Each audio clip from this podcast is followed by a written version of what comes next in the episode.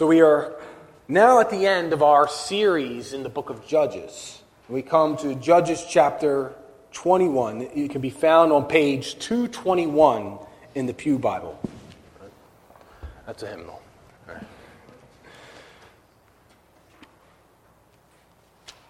And so I'm going to read verses 13 to 25, the, the final verses of Judges.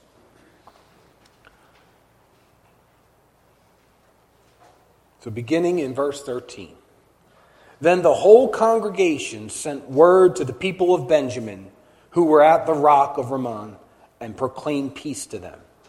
And Benjamin returned at that time, and they gave them the women whom they had saved alive of the women of Jabesh Gilead. But they were not enough for them. And the people had compassion on Benjamin because the Lord had made a breach in the tribes of Israel. Then the elders of the congregation said, What shall we do for wives for those who are left, since the women are destroyed out of Benjamin? And they said, There must be an inheritance for the survivors of Benjamin, that a tribe not be blotted out from Israel. Yet we cannot give them wives from our daughters, for the people of Israel had sworn, Cursed be he who gives a wife to Benjamin. So they said, Behold, there is the yearly feast of the Lord at Shiloh, which is north of Bethel, on the east of the highway that goes up from Bethel to Shechem and south of Lebanon. And they commanded the people of Benjamin, saying, Go and lie in ambush in the vineyards and watch. If the daughters of Shiloh come out to dance in the dances, then come out of the vineyards and snatch each man his wife from the daughters of Shiloh and go to the land of Benjamin. And when their fathers or their brothers come to complain to us, we will say to them, Grant them graciously to us, because we did not take for each man of them his wife in battle. Neither did you give them to them, else you would now be guilty. And the peoples of Benjamin did so and took their wives according to their number from the dancers whom they carried off. Then they went and returned to the, their inheritance and rebuilt the towns and lived in them. And the people of Israel departed from there at that time, every man to his tribe and family. And they went out from, every, from there, every man to his inheritance. In those days, there was no king in Israel. Everyone did what was right in his own eyes. So we come to the end of the book of Judges, and the downward spiral of sin and apostasy has spiraled out of control. The people of Israel, God's people, have ignored God. They've left the ways of the Lord behind, and now they're doing what is right in their own eyes. So, as a sports coach, one of the things I've learned that it's difficult to get all the players to buy in and follow your lead as the coach. Many of the players think that they know what is best for the team to do. And some of them will openly object to my plan. I tell them what to do, and they would say, No, I don't want to do that. That's a bad idea. Others would just say nothing, but then they would go out on the field or the court and just do whatever they wanted anyway, disregarding what I had told them to do as their coach. And one time I was coaching this high school girls basketball team in the Philadelphia Public League. And we were near the end of a playoff game. And I had this play I wanted them to run to kill off the clock because we were in the lead. And so one player shouts as soon as I tell them this, no, we can't run that play. That's a bad idea. We have to score more points. And so I told them, no, the best thing to do right now is to just kill off the clock at this point. And so they went out there in the final few minutes to run the play I had told them, but they didn't run it right at all. They were doing it their own way. They were shooting jump shots from all over the floor, which was the complete opposite of what I told them to do. And they were missing all the shots. And so this allowed the other team to get the ball, and now they were able to score multiple times and then win the game. And so as soon as the game was over, uh, the player who initially voiced her opinion that I was wrong said, See, I told you it was the wrong play. I was right, and walked off. So not only did they cost us the game by doing whatever they wanted, they convinced themselves that it was my fault that we lost. Now, as Christians, we can do things like this. we can do what is right in our own eyes. And from today's passage, we're going to see a couple of ways we can guard ourselves against doing what is right in our own eyes. First, we can perform regular self reflection in our own hearts. Second, we can seek the Lord in His guidance. And third, we can submit to Christ as our King. In the last chapter of Judges, chapter 21, it comes after one of the worst periods in the history of Israel. There was the shameful behavior of the men of Gibeah, where they rape and they abuse a woman and they leave her to die. And then this Levite, who was her husband or her master, takes her body and actually chops it up and sends pieces of her to all the tribes. And so this is really one of the most disturbing passages in the whole book, maybe even in the whole Bible. And it shows us the extent of the sin of God's people when we turn away from the Lord, when God's people start doing what is right in their own eyes. And so this Levite, he did this to rally all the uh, tribes against the evil men of Gibeah. And he was successful. He gathered all the tribes together. And then they went to the leaders of Benjamin, which is where these men were from. That's the tribe they were from. And he was seeking justice for what happened. But rather than turn these men over, the tribe of Benjamin chose to go to war with the rest of the tribes of Israel. They were trying to defend these men. And so, one of the, one of the ironies of this point is this was the largest moment of unity in the whole book of Judges. Most of the tribes are unified and they come out to fight at this point. But this unifying force was seeking justice against one of their own tribes. Not at any time did they unify on this level to fight against the Canaanites. And so now this civil war among God's people ensues. And after some time, after many deaths, the tribe of Benjamin was finally defeated. But then, chapter 21 begins after this civil war is over. And it recalls a meeting that took place among the tribes at a place called Mizpah before they had the war. So, before the war, they had this meeting where they took two oaths. And it tells us of the first oath in chapter 21, verse 1. It says, no one of us shall give his daughter in marriage to Benjamin. So prior, prior to this battle with Benjamin, with the tensions running high, the other tribes made a vow not to give their daughters in marriage to the men of Benjamin. But now that the war with Benjamin is over, they have been thoroughly defeated, and, and there was this successive slaughter of Benjamin to the point where they are now on the danger of extinction. And so the men of Israel made this rash vow before the war, and that just worsened the situation.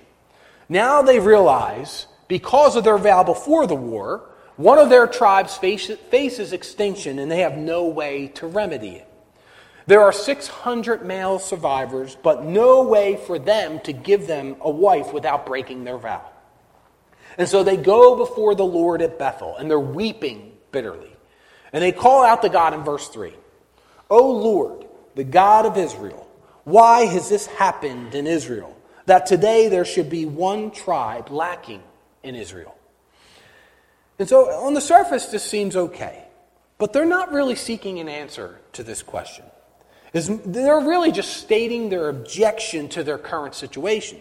And they're implying that God is ultimately responsible for what happened, which, in a sense, He is. He is sovereign over all things, but they're not taking any responsibility for their own actions. They did this. They're, they're trying to absolve themselves for any responsibility in what has happened. And so, in this, God remains silent. He's not going to be used by his people. And so, for us, we can see our first way to we, we can guard against doing what is right in our own eyes. It, that is by performing regular self reflection. Here, the Israelites are really blaming God for something they've clearly done. They were the ones who slaughtered Benjamin. Uh, they're now having to deal with the consequences of their own holy war against their own people. But they blame God. They have no admission of guilt, they have no responsibility for what has happened. They are right that God is sovereign over everything, every situation. But there are consequences to our decisions and our actions. It's much easier to blame God or to blame someone else than it is to engage in serious self reflection. It's not to say that we're always to blame or we're completely to blame for things, but we should be doing regular self reflection in our own hearts. As I coached at higher and higher levels in college soccer, one thing I learned that one of the most important ways to improve as a team is in the post game video room.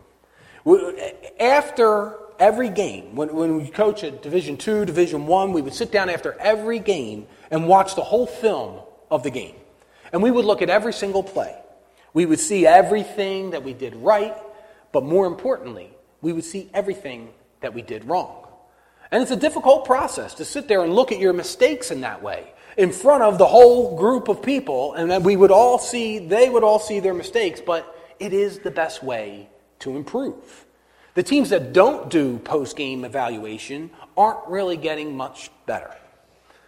And so, for us as Christians, we need to consistently do serious self reflection where we're considering our true motives, the nature of our desires, the driving force behind our intentions.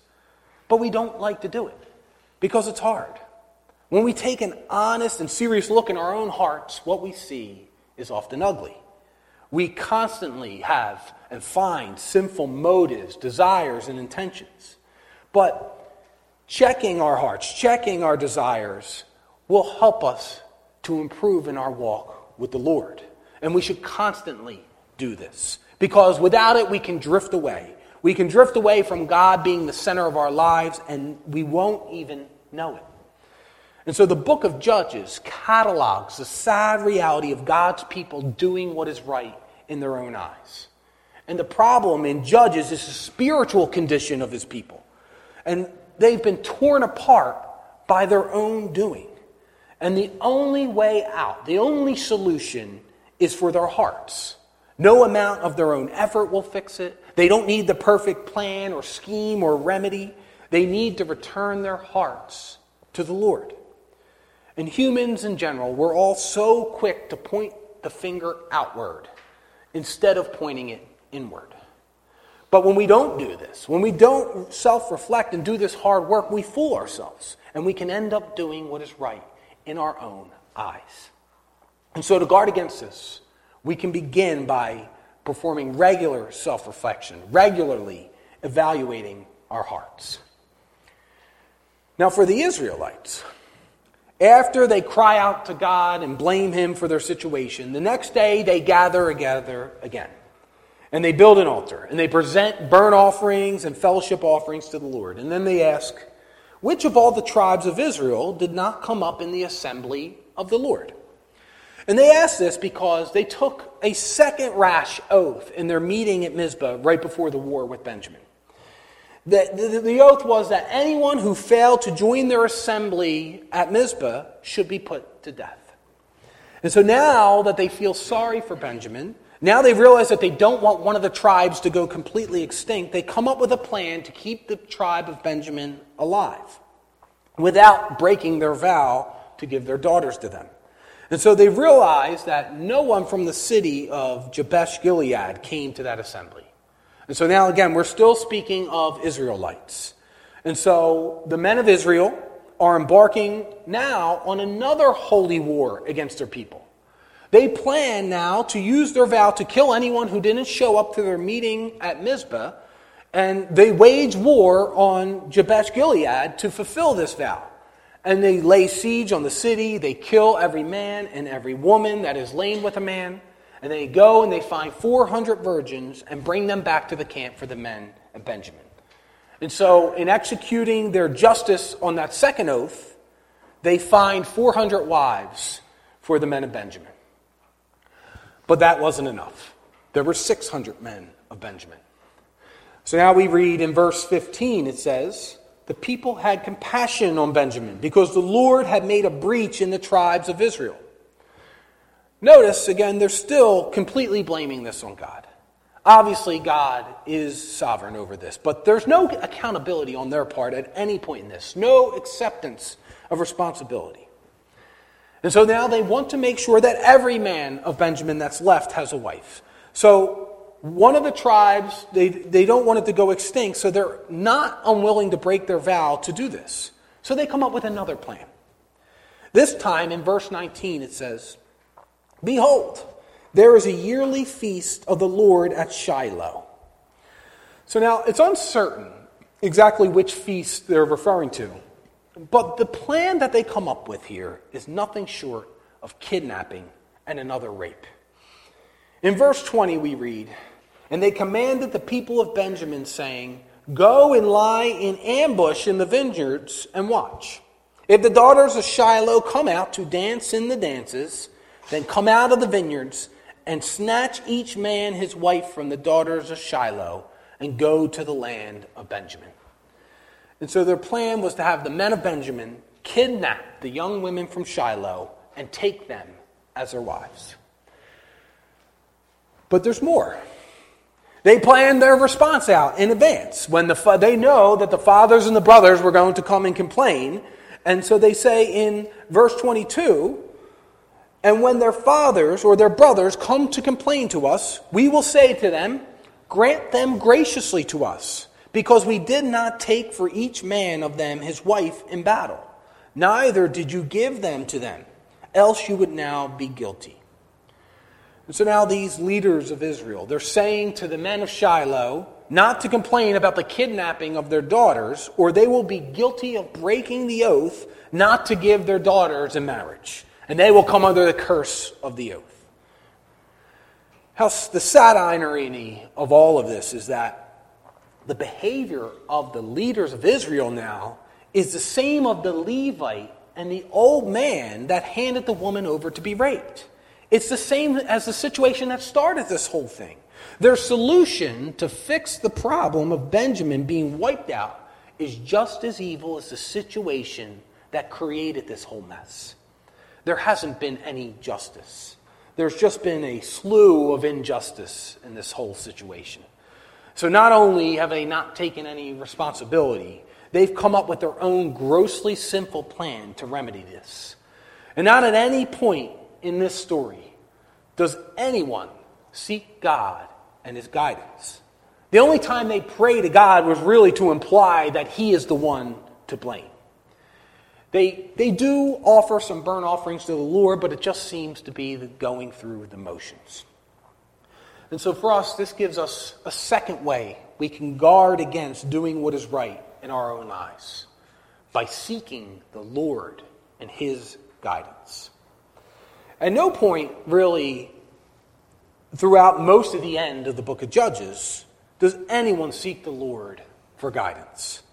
It's easy for all of us to get caught up in what we need to do to fix something. But any process we do, anything we undertake, any plans we formulate and execute should be bathed in prayer. Obviously, we need to act, we need to do things, but we should begin with prayer, continue with prayer, end with prayer, where our hearts are tuned into the Lord, that we're seeking the Lord and His guidance in our lives, in our family, in the church. And this is a crucial way we can guard against doing what is right in our own eyes.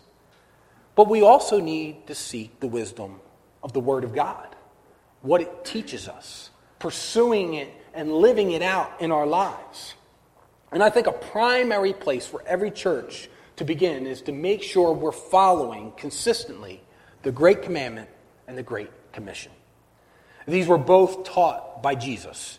He taught the great, that the greatest commandment is you shall love the Lord your God with all your heart and with all your soul and with all your mind. And that the second is like it you shall love your neighbor as yourself. So, as we're doing things, as we are living our lives in service of God, we should check where are my motives? How do they line up to the great commandment? Both individually and collectively. We need to love God in everything we do.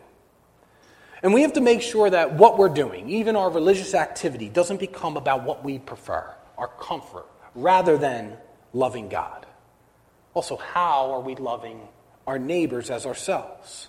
If we truly pursue these things, loving God with our whole selves, loving our neighbors as ourselves, and not just giving lip service to them, then we will definitely be guarding against what is not doing what is right in our own eyes.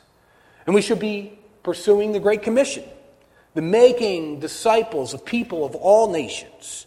And we do this different ways support of missionaries, but we can do it right in our own communities, in our own lives, sharing our faith, loving people as ourselves, bringing people to come to know the Lord and to be disciples. By focusing simply on these two great things, great teachings of Jesus, we can guard ourselves against doing what is right in our own eyes. But it is easier said than done. And as we come to a close in the book of Judges, I want to share the thoughts of the theologian Daniel Block in his excellent commentary on Judges. In it, he points out that the issues throughout the book of Judges are also issues for God's people today. He writes that no other book in the Old Testament offers the modern church as telling a mirror as this book. From the jealousies of the Ephraimites to the religious pragmatism of the Danites, from the paganism of Gideon to the self centeredness of Samson, this book is a wake up call for a church moribund in its own selfish pursuits. Instead of heeding the call of truly godly leaders and letting Jesus Christ be Lord of the church, everywhere congregations and their leaders do what is right in their own eyes. And so every Christian, every church needs to do the work of self reflection. But many churches avoid it. It's easier to blame the culture, to blame God. We know that we need to seek the Lord and His guidance, but we often go it alone. We often go about it our own way. So we can guard ourselves to do this, to guard ourselves against doing what is right in our own eyes, performing that checking of our hearts, seeking the Lord and His guidance. And so, as this story ends, as the book of Judges comes to a close, it ends with a summative statement of the situation in verse 25. In those days, there was no king in Israel. Everyone did what was right in his own eyes. The whole of Israel has shown the extent, extent of their sinfulness in Judges, and specifically at the end. And in our passage, we see there's no difference between the behavior of the tribe of Benjamin protecting rapists than the rest of Israel in advocating for kidnapping and rape as a solution to their problem. All of God's people are in constant need of His grace. So, the end result of this catastrophe of sinfulness is that the tribes of Israel are preserved. They continue to move forward. Benjamin, they take their wives, they repopulate the city, but they're not preserved by their own efforts. They're not preserved by their own plans or schemes. They are preserved only by the grace of God. And so, the state of God's people at the end of Judges is that there is no king in Israel. There was no one there to lead them in the ways of the Lord, and so everyone did what was right in their own eyes. But God, in His infinite grace, in His infinite wisdom, doesn't leave His people in this state. He preserves them in His grace because He's working towards a purpose. He's working out the fulfillment of the promises He has made to His people. He's calling a people to Himself, and He's changing their hearts. And one day, we will no longer do what is right in our own eyes. God doesn't abandon his people, he will never abandon us. No matter how bleak things may seem at times, the sin of God's people may grieve him much more than it does even us. But that's how amazing his grace is. The extent of our sin is astounding, but his grace is greater. In his grace, God provides the atonement for our sins. He sent his son to die the death we deserve so that in him we may live. And so, our third way to guard against doing what is right in our own eyes is by submitting to Christ as our King. Jesus is the great king that God provides for us. He is the king that changes our hearts that we may now do what is right in God's eyes. And God is working in us to bring this to a full reality. So we submit to Christ as our king when we first come to faith. But we need to do this daily. Our sinful flesh is constantly pushing us to desire ourselves to be king. Sin makes us want to build our own kingdoms. But submitting to Christ as our king repeatedly means that we will seek God and his kingdom first. That we will constantly submit our wills to the will of God, to the will of Christ.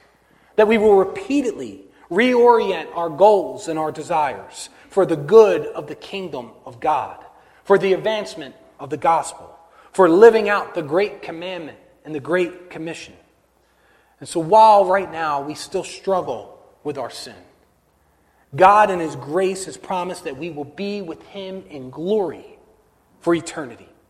And that He will dwell among us and be our God, and we will be His people. And He will wipe away every one of our tears. And there will be no more death, no more mourning, no more pain or crying. Sin will be completely removed from our lives and Jesus will reign as king forever. He is the king that subdues us to himself. He rules over us. He defends us. He restrains and conquers all of his enemies and our enemies. Jesus is the king of kings. And he not only conquers the sin in our hearts and brings us to himself, but he will completely defeat the powers of sin, evil, and death. Jesus began his reign already in his life, death, and resurrection, but he will return to consummate his kingdom. And once he returns, his enemies will be completely defeated, and in his victory, everything will be made right. And so for us, we continue to live in this time that the theologians call the already but not yet. Christ has already begun his kingdom and his reign, but he has not yet fully consummated it. He already died and rose from the dead, but he has not yet returned. And we as people have already been chosen, saved, and justified, but we are not yet fully sanctified and glorified. And so while we continue forward in God's purpose for our lives and for his kingdom, let us continue to guard ourselves against doing what is right in our own eyes through self reflection, through seeking the Lord and His guidance, through submitting to Christ as our King, as we continue to await His glorious return. Let us pray. Heavenly Father, we praise you for who you are, that you are the God of holiness and glory. And although we all fall so short of your glory, you are a God of grace and mercy. So we praise you and we submit to your reign over our lives and over your church. Empower us, Lord, to do our part in promoting the flourishing of your people. Give us your spirit to examine our hearts in self reflection, that you may expose in us the places where we are doing what is right in our own eyes and give us the wisdom and the power to do what is right in your eyes, that we may seek you and your guidance, that we may submit to your Son Jesus, our King, as we await his return and we cry out, Come, Lord Jesus. It's in his glorious name we pray. Amen.